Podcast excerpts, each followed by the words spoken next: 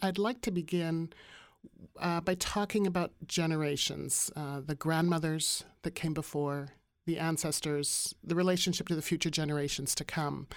Uh, you seem to have a deep connection to this, and I wondered what is the weight of the relationship you have with your ancestors? Well, um, what is important to realize that our Anishinaabe culture is more matrifocal. It's focused around uh, the the women and children, and and they have uh, a responsibility to, um, particularly the women, to concern themselves about the children's future and the children's children's future. And so decisions are made with that in mind. And we're talking numbers of generations. Uh, like, isn't it seven generations? Yes. When, you, when one plans for the, you know, when any planning that our Anishinaabe people did was for seven generations. So that you would, that everything you do influences even the generations that are that you don't see in the future because um, if you're Anishinaabe, you harvest the land for your food, clothing, and shelter.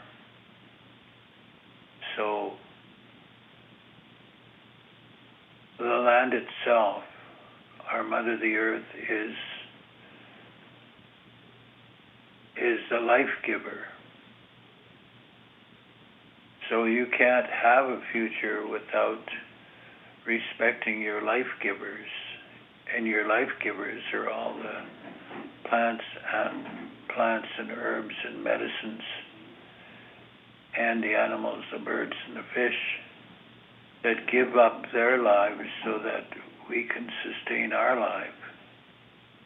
So unless you respect all life around you, you don't have a future. So you have to, when you uh, plan for for the future of your children's children, you plan for the future of all their life givers. Because without these life givers, you don't have a future. So you have to respect all life around you. And that's why when the settlers came over here, the land was abundant. Even though there was many, as many people here as there was in Europe, the people here um, respected their the life around them so that they would always have a future.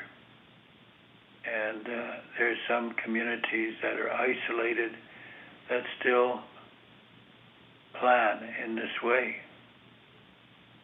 and still harvest uh, the uh, resources of the land in this way. And uh, and I feel that, frankly, that's the only way we're going to survive as human beings. We can't uh, exploit everything we see and touch without understanding the ramification it has for our future. Like even now, because of of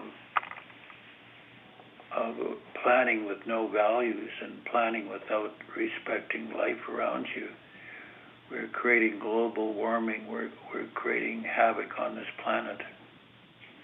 We're destroying species every every day, and we're creating a situation that is harmful to a, to the future of, of our children.